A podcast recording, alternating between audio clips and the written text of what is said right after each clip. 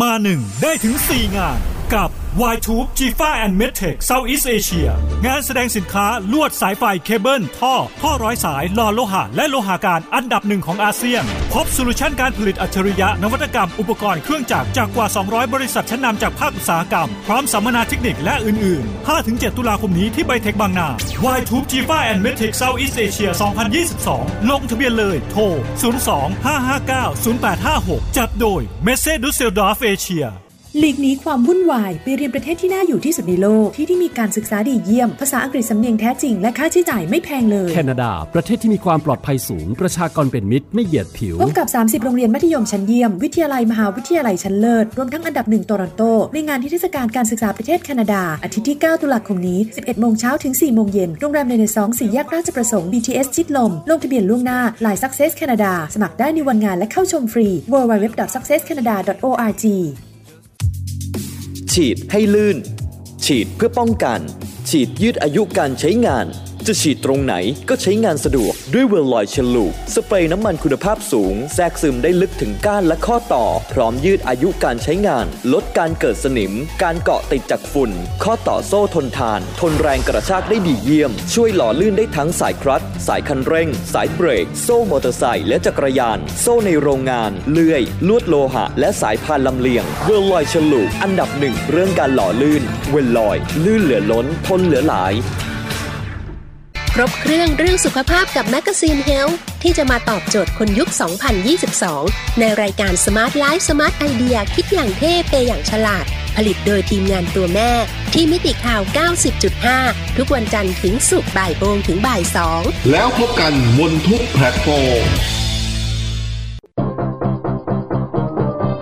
Energy 90.5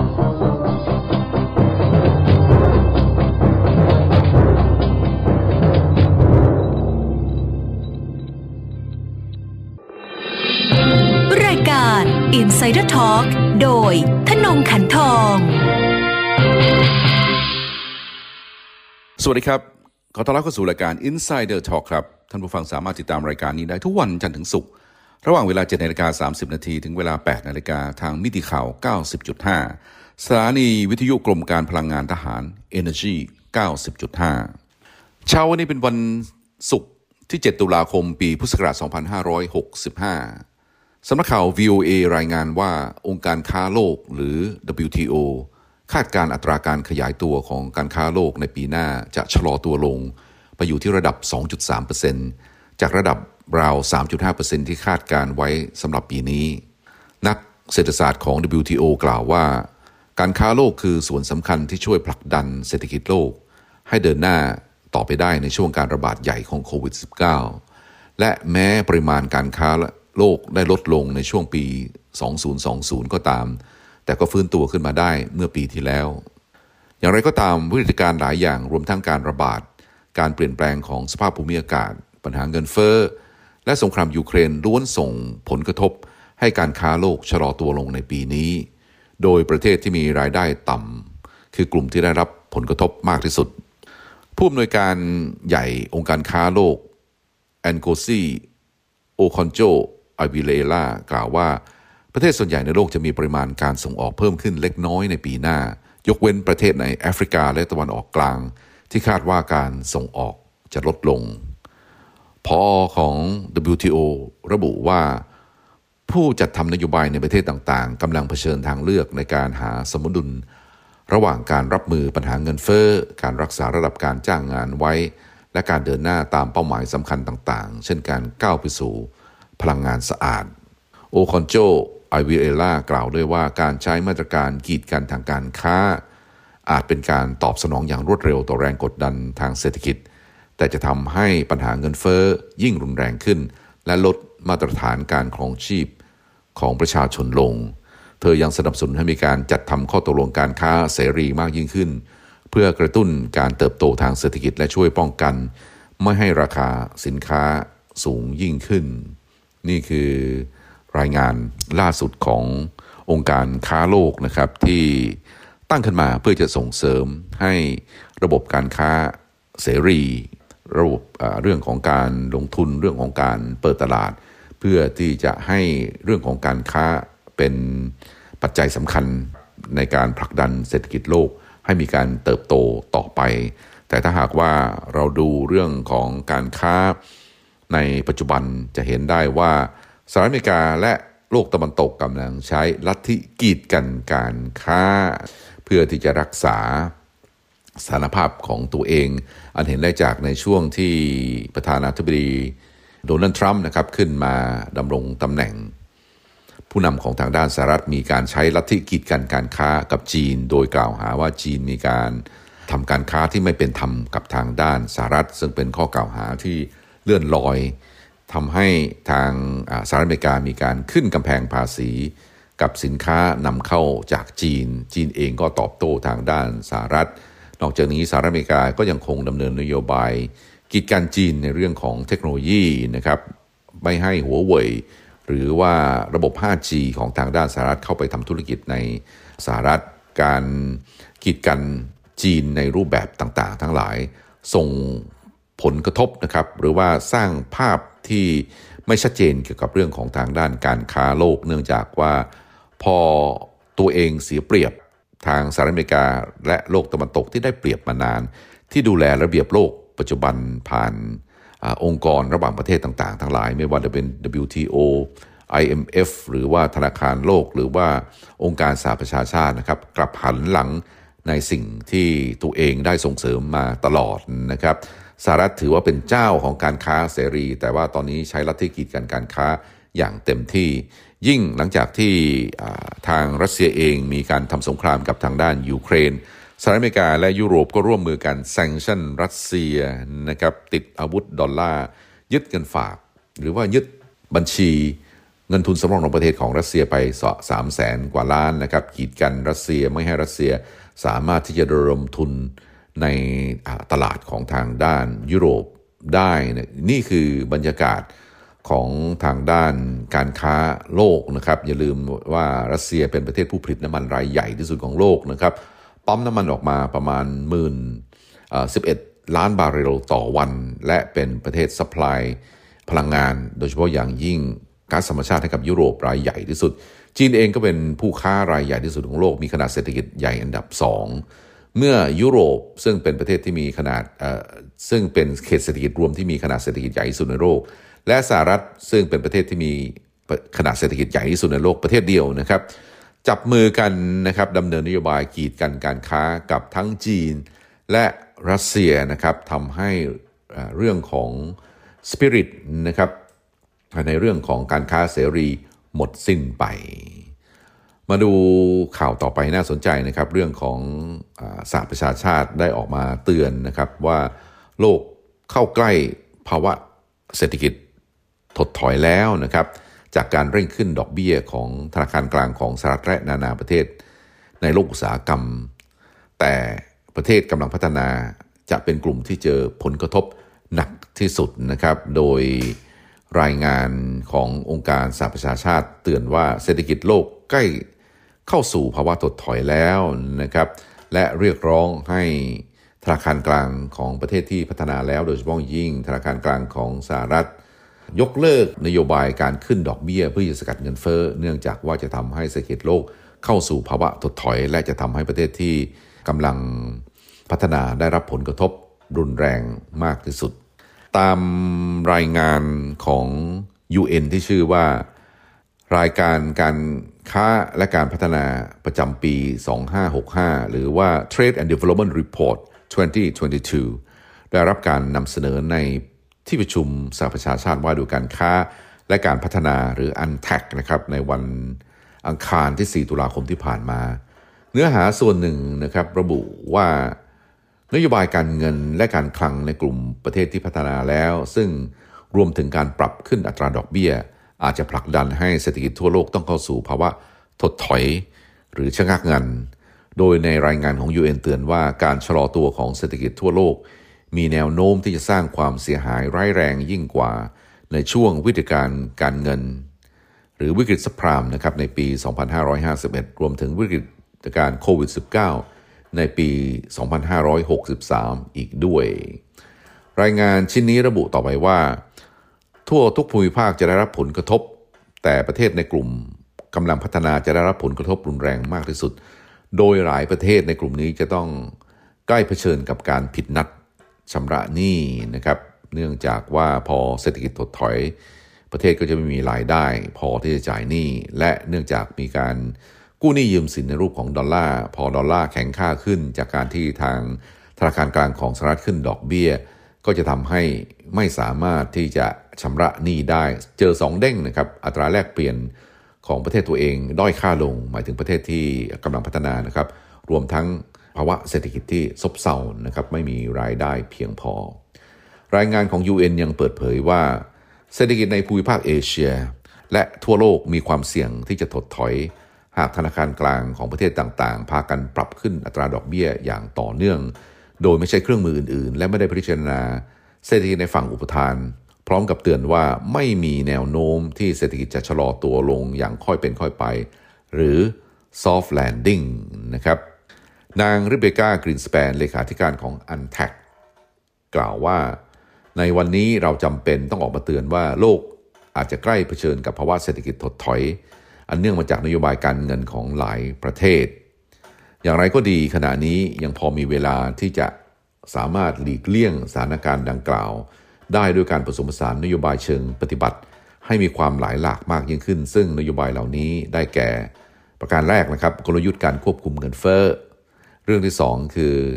เรื่องของภาษีลาบลอย หรือว่า windfall tax มาตรการที่ 3 คือการต่อต้านการผูกขาดตลาด มาตรการที่ 4 การใช้กฎระเบียบที่เข้มงวดในการควบคุมการเก่งกำไรสินค้าโภคภัณฑ์ นางกรินสแปนกล่าวว่า ขอย้ำอีกครั้ง ว่า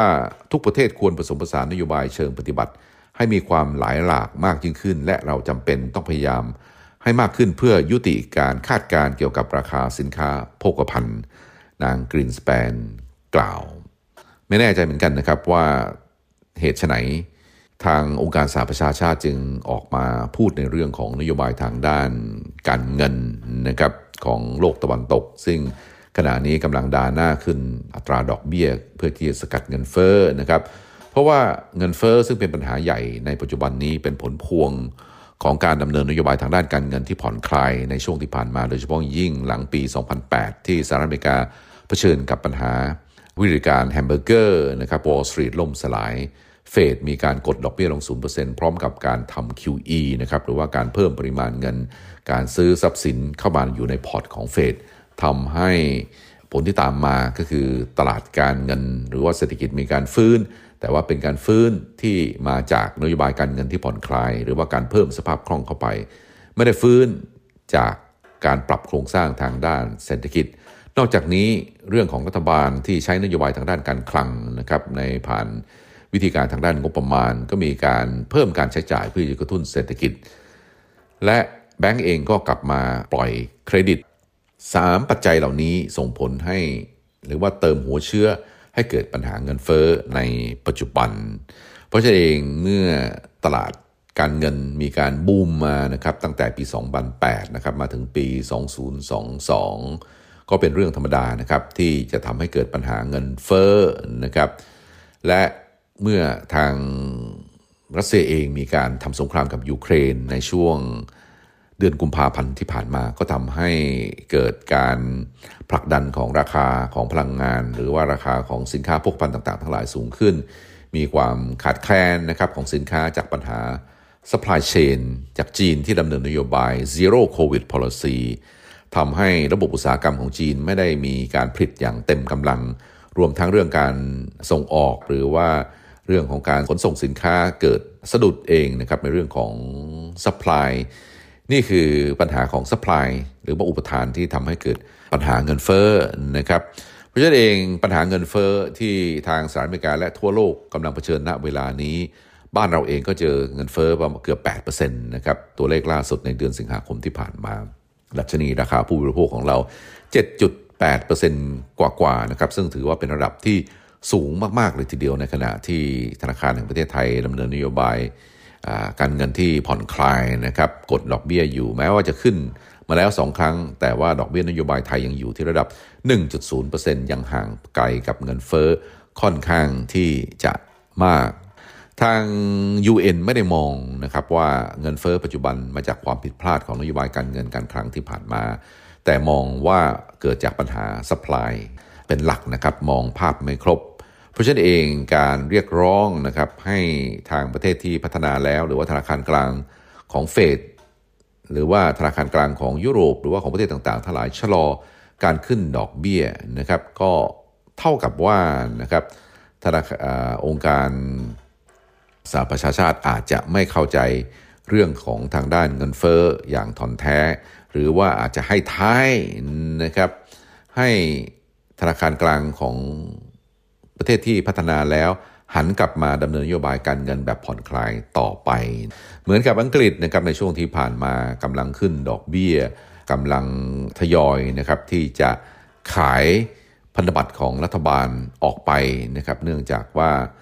ยกเลิกนะครับนโยบาย QE นะครับยกเลิกนโยบายดอกเบี้ยต่ำเพื่อจะแก้ไขปัญหาเงินเฟ้อเพราะอังกฤษกำลังเผชิญกับปัญหาเงินเฟ้อค่อนข้างที่จะรุนแรงนะครับอาจจะรุนแรงกว่าหลายประเทศในยุโรปเลยทีเดียว แต่พอขึ้นดอกเบี้ยสูงสูงนะครับผสมผสานกับนโยบายของรัฐบาลของนางลิสทรัสนะครับที่ต้องการที่จะลดภาษี เพื่อที่จะกระตุ้นเศรษฐกิจนะครับเสนอแพ็กเกจออกมาทำให้ตลาดไม่มีความมั่นใจ จึงมีการเทขายพันธบัตรรัฐบาลออกไปทำให้ตราสารเรื่องของยิวของพันธบัตรของรัฐบาลของอังกพุ่งสูงขึ้นส่งผลกระทบต่อ กองทุนบำเหน็จบำนาญของทางด้านอังกฤษนะครับ ที่มีปัญหาใกล้ที่จะล้มละลายจากการที่ขาดทุนนะครับ รวมทั้งถูกเรียกมาจิ้นด้วยในเรื่องของตลาดพันธบัตรของทางด้านรัฐบาลทำให้ธนาคารกลางของอังกฤษนะครับต้องเปลี่ยนนะครับยูเทิร์นเปลี่ยนนโยบายนะครับจากการที่ขายพันธบัตรออกไป ต้องชะลอออกไป และไม่ได้มีการลดดอกเบี้ยนะครับ แต่กลับเข้าไปซื้อนะครับ พันธบัตรรัฐบาลเพื่อที่จะพยุงนะครับไม่ให้ยิวสูงเกินไปนะครับเพื่อจะพยุงราคาของพันธบัตรรัฐบาลนะครับนี่คือการเปลี่ยนนโยบาย ซึ่งเป็นสิ่งที่ตลาดการเงินต้องการที่จะเห็นทาง UN นะครับออกมาพูดในสิ่งที่ตลาดต้องการที่จะเห็น หรือเปล่านะครับ โดยไม่คำนึงถึงปัญหาเงินเฟ้อที่จะตามมาเนื่องจากว่าถ้าหากว่าไม่มีการสกัดเงินเฟ้ออย่างจริงจังท้ายที่สุดมาแล้วนะครับ ปัญหาเงินเฟ้อจะกลับมาหลอกหลอนทุกคนนะครับ โดยเฉพาะยิ่งผู้ที่อยู่ในผู้ที่มีรายได้ต่ำนะครับอำนาจซื้อจะลดลง จะส่งผลกระทบต่อเศรษฐกิจโดยรวม เงินเฟอ้อสูงจะทำให้ค่าเงินเสื่อมลงไปอีกด้วยมาดูข่าวต่อไปนะครับ หนี้สาธารณะของสหรัฐพุ่งทะลุระดับ 31 ล้านล้านดอลลาร์เป็นครั้งแรก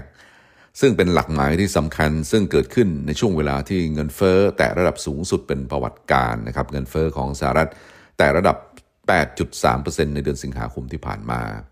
อัตราดอกเบี้ยของสหรัฐขึ้นไปสู่ระดับค่อนข้างที่จะสูงเมื่อเทียบกับหลายปีที่ผ่านมานะครับ โดยล่าสุดเฟดคงระดับ ดอกเบี้ยนโยบายที่ 3.0 ถึง 3.25เปอร์เซ็นต์โดยหนี้สาธารณะของสหรัฐนะครับเพิ่มขึ้นในสมัยของประธานาธิบดีโจไบเดนที่เข้ามารับตำแหน่งเพียงช่วงเวลา 2 ปีนะครับเพิ่มขึ้น 3.3 ล้านล้านดอลลาร์นะครับถือว่าเป็นนักการเมืองที่มือเติบมาก ๆ เลยทีเดียว ความจริงแล้วนักการเมืองของทางด้านสหรัฐมือเติบทั้งนั้นนะครับไม่ว่าจะเป็นสมาชิกของสภาคอนเกรส รวมทั้งประธานาธิบดีนะครับ โดยเฉพาะยิ่งประธานาธิบดีโอบามา ประธานาธิบดีโดนัลด์ทรัมป์และประธานาธิบดีโจไบเดนไม่มีความแตกต่างในเรื่องการใช้เงินหรือว่าการสร้างหนี้ให้กับรัฐบาลจนทำให้ฐานะการคลังของอรัฐบาลสหรัฐตอนนี้อยู่ในฐานะที่ค่อนข้างที่จะแย่มาก ๆ ซึ่งต่อไปจะส่งผลกระทบต่อความเชื่อมั่นสำหรับค่างเงินดอลลาร์และจะทำให้นโยบายการเงินมีความยากลำบาก มากยิ่งขึ้นนะครับในการขึ้นดอกเบี้ยเพื่อจะสกัดเงินเฟ้อเนื่องจากว่าถ้าหากว่าขึ้นดอกเบี้ยแล้วก็จะทำให้ภาระการชำระหนี้นะครับหรือว่าการก่อหนี้ของรัฐบาล ยากลำบากมากยิ่งขึ้น โดยเฉพาะยิ่งณเวลานี้นะครับในงบประมาณแผ่นดินของสหรัฐเอง มีการต้องใช้จ่ายในเรื่องของค่าดอกเบี้ยอย่างเดียวนะครับในใช้จ่ายในเรื่องการจ่ายดอกเบี้ยอย่างเดียว6แสนล้านเหรียญนนะครับซึ่งถือว่าเป็น การใช้จ่ายที่สูงมากๆเลยทีเดียว ข้อมูลของกระทรวงการคลังของสหรัฐซึ่งเผยแพร่ในวันอังคารที่ 4 ตุลาคมที่ผ่านมาพบว่าหนี้สาธารณะของสหรัฐอยู่ที่ใกล้ระดับ 31.1 ล้านล้านดอลลาร์รายงานข่าวของ CNN ระบุว่ารัฐบาลสหรัฐเร่งกู้ยืมเงินในช่วงการแพร่ระบาดของโควิด ระบาดใหญ่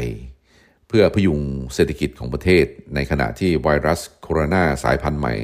ส่งผลกระทบต่อชีวิตตลาดแรงงานและห่วงโซ่อุปทานนะครับทำให้หนี้ค้างชำระของรัฐบาลสหรัฐพุ่งเกือบ 8 ล้านล้านดอลลาร์ นับตั้งแต่ต้นปี 2020 และพุ่งขึ้น 1 ล้านล้านดอลลาร์ในช่วงเพียง 8 เดือนที่ผ่านมาเท่านั้นนะครับ ช่วงระยะเวลาเพียงแค่ 2 ปีกว่าเท่านั้นเองนะครับ รัฐบาลสหรัฐก่อหนี้ 8 ล้านล้านกว่าเหรียญนนะครับ การกู้ยืมเงินดังกล่าวเกิดขึ้นในช่วงที่อดีตประธานาธิบดีโดนัลด์ทรัมป์บริหารประเทศ และในระยะแรก ๆ ของรัฐบาลของนายโจไบเดนนะครับซึ่งช่วงระยะเวลาดังกล่าว อัตราดอกเบี้ยยังอยู่ในระดับที่ต่ำอยู่ แต่ปัจจุบันต้นทุนการกู้ยืมเงินเพิ่มสูงขึ้นกว่าเดิมมาก เนื่องจากว่าเฟดเองต้องขึ้นดอกเบี้ยนะครับหลายระลอกด้วยกันเพื่อที่จะสกัดเงินเฟ้อคณะกรรมการฝ่ายบริหารงบประมาณแผ่นดิน สหรัฐนะครับประมาณการเมื่อเดือนที่แล้วว่า นโยบายของประธานาธิบดีโจไบเดนอาจทำให้การขาดดุลงบประมาณเพิ่มขึ้นอีก8 4.8 ล้านล้านดอลลาร์ในระหว่างปี 2021 ถึง 2031 โดยคณะกรรมการบริหารงบประมาณแผ่นดินสหรัฐระบุต่อไปว่า การกู้ยืมเงินมากจนเกินไป จะทำให้เกิดแรงกดดันเงินเฟ้อแบบต่อเนื่อง และจะ ผลักให้หนี้สาธารณะพุ่งแต่ระดับสูงเป็นประวัติการครั้งใหม่ อย่างเร็วที่สุดในปี 2030 และทำให้รัฐบาลต้องจ่ายดอกเบี้ยเพิ่มเป็น 3 เท่าตัวในช่วง 10 ปีข้างหน้า หรืออาจจะเร็วกว่านั้น หากอัตราดอกเบี้ยปรับเร็วขึ้นหรือมากกว่าที่เคยคาดการเอาไว้ คณะกรรมการฝ่ายบริหารงบประมาณแผ่นดินของสหรัฐ มีการประเมินสถานการณ์เรื่องเงินเฟอ้อถูกต้องนะครับ โดยบอกว่าการกู้ยืมเงินมากเกินไปของฝ่ายรัฐบาล หรือว่าผ่านนโยบายทางด้านการคลังรวมทั้งนะครับ การดำเนินนโยบายดอกเบี้ยในระดับต่ำเพื่อที่จะช่วยรัฐบาลนะครับกู้ยืมเงินเป็นปัจจัยหลัก หรือหัวใจหลักที่ทำให้เกิดเงินเฟ้อนะครับ แต่ว่าตอนนี้ถ้าหากว่า นักการเมืองเวลาพูดถึงเงินเฟ้อจะอ้างเรื่องอุปสงค์อย่างเดียวนะครับ บอกว่าปัญหาของสงครามยูเครน เรื่องของราคาน้ำมันที่สูงขึ้น เรื่องของราคาสินค้าโภคภัณฑ์ที่สูงขึ้น รวมทั้งเรื่องของปัญหาห่วงโซ่อุปทานนะครับ หรือว่า supply chain การที่จีนดำเนินนโยบาย zero covid policy นะครับทำให้เกิดปัญหาเงินเฟ้อแม้แต่ประธานาธิบดีโจไบเดนเองก็บอกนะครับ ออกมาบอกว่าเรื่องของเงินเฟ้อเรื่องของราคาน้ำมันที่สูงขึ้นมาจากปูตินนะครับปูติน price hike นะครับไม่ได้พูดถึงความจริงนะครับว่าสาเหตุที่แท้จริงของเงินเฟ้อนะครับของสหรัฐมาจากเรื่องของนโยบายการเงินที่ใช้จ่ายการเงินอีรุ่ยชุยแฉกนะครับเรื่องของรวมทั้งเรื่องของนโยบายการเงินการคลังที่ผสมผสานกันในช่วงที่ผ่านมา เรื่องของ supply shock นะครับที่เกิดขึ้นพึ่งที่จะมาทีหลังนั่นเอง หันกลับไปดูแล้วนะครับ ระดับหนี้สาธารณะของสหรัฐพุ่งสูงขึ้นในช่วงทศวรรษที่ผ่านมา โดยหนี้ครั้งชำระอยู่ที่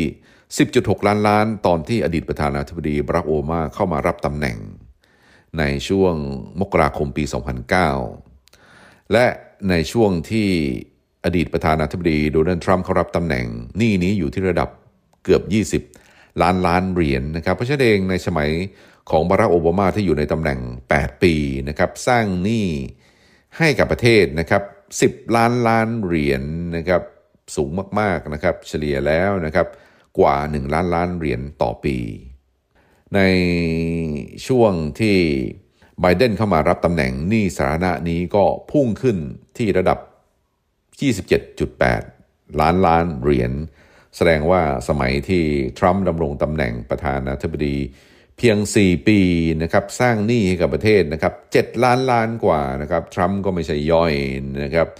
ในการสร้างภาระหนี้ให้กับประเทศนะครับ เพราะฉะนั้นเองตั้งแต่ที่โจไบเดนรับตำแหน่งนะครับหนี้สาธารณะ 27.8 ล้านล้านตอนนี้ 31.1 ล้านล้านนะครับไม่ถึง 2 ปีดีนะครับโจไบเดนก็สร้างหนี้ให้กับประเทศ ประมาณเกือบ 4 ล้านล้าน 4 ล้านล้านเหรียญไปแล้วนะครับ นึกภาพไม่ออกนะฮะ ถ้าอยู่ครบ 4 ปี หรือว่าถ้าลงชิงตำแหน่งประธานาธิบดีนะครับ อีกสมัยหนึ่งโจไบเดนนะครับ คงจะพาหนี้ของสหรัฐไปทะลุ 40 ล้านล้านไปแล้วก็มีความเป็นไปได้อเล็กซ์เพลนะครับนักเศรษฐศาสตร์ชาวสหรัฐจากบริษัท Mutual Security นะครับได้มีความเห็นว่า การพุ่งผ่านอีกหลักชัยหนึ่งของหนี้สาธารณะนะครับก็คือผ่านระดับ 31 ล้านล้าน อาจจะบ่งชี้ปัญหาใหญ่หลวงมาก ในอนาคตในเรื่องของปัญหาทางด้านการคลังของสหรัฐ อย่างไรก็ตามนะครับในระยะใกล้นี้เงินเฟ้อนะครับที่เข้าไปแตะระดับสูงคือความกังวลที่สูงสุด รูปแบบปัญหานี้ใด ๆ มีความเป็นไปได้อย่างแท้จริงที่มันจะเป็นประเด็นปัญหา ผมไม่ได้บอกว่ามันจะเป็นปัญหาอย่างแน่นอน แต่มีความเป็นไปได้ว่ามันจะเป็นปัญหาใหญ่ในช่วง 5-10 ปีข้างหน้าเขากล่าว อย่างไรก็ตามนะครับหนึ่งในประโยชน์ของการเป็นสกุลเงินสำรองของโลกก็คือเงินดอลลาร์คือทุกคนอยากซื้อหนี้ของคุณในราคาที่ถูกนะครับ นี่คือคำกล่าวของอเล็กซ์เพลซึ่งนักเศรษฐศาสตร์ก็มองกันมาอย่างนี้ทั้งนั้นนะครับ ว่าสหรัฐอเมริกาสามารถที่จะก่อหนี้ได้ ไม่มีขอบเขต จำกัดนะครับ เนื่องจากดอลลาร์เป็นเงินสกุลหลักของโลก เวลารัฐบาลก่อหนี้ออกพันธบัตรหลาย ๆ ประเทศ ก็เข้ามาซื้อพันธบัตรใช้การเกินดุลของตัวเองนะครับใช้เงินที่มาจากการเกินดุลเข้าไปซื้อพันธบัตรแต่ว่าเรื่องนี้นะครับต่อไปในอนาคตไม่น่าที่จะเป็นอีกต่อไปนะครับหลังจากที่ทางสหรัฐอเมริกามีการก่อหนี้สูงจนเกินไป และมีการใช้ดอลลาร์เป็นอาวุธ มีการแซงชั่นประเทศที่ มีการดำเนินนโยบายต่างประเทศที่ไม่สอดคล้องกับความต้องการของวอชิงตันดีซีสหรัฐอเมริกาจะยึดเงินฝากในรูปดอลลาร์หรือว่าบอยคอตนะครับในเรื่องของพันธบัตรนะครับ ซึ่งรัสเซียก็โดนมาแล้ว จีนเองก็เกรงกลัวนะครับ ว่าทางสหรัฐอเมริกาอาจจะดำเนินนโยบายนี้นะครับ เนื่องจากจีนก็ถือพันธบัตรรัฐบาลสหรัฐ ยังไม่ถึง 1 ล้านล้านดีนะครับณเวลานี้ มีการขายออกไปค่อนข้างมาก เพราะจีนก็กลัวสหรัฐอเมริกายึดนะครับเงินลงทุนของตัวเองในตราสารหนี้หรือว่าพันธบัตรรัฐบาลของสหรัฐสำหรับวันนี้รายการ Insider Talk เวลาหมดลงพอดีนะครับ ติดตามรายการนี้ได้ทุกวันจันทร์ถึงศุกร์เวลาเดียวกันนี้ทางมิติข่าว 90.5สำหรับวันนี้ขอลาไปก่อนสวัสดีครับ มิติข่าว 90.5 สะท้อนทุกเรียมมุมของความจริง สนับสนุนโดย น้ำมันเครื่องเวลลอย ลื่นเหลือล้น ทนเหลือหลาย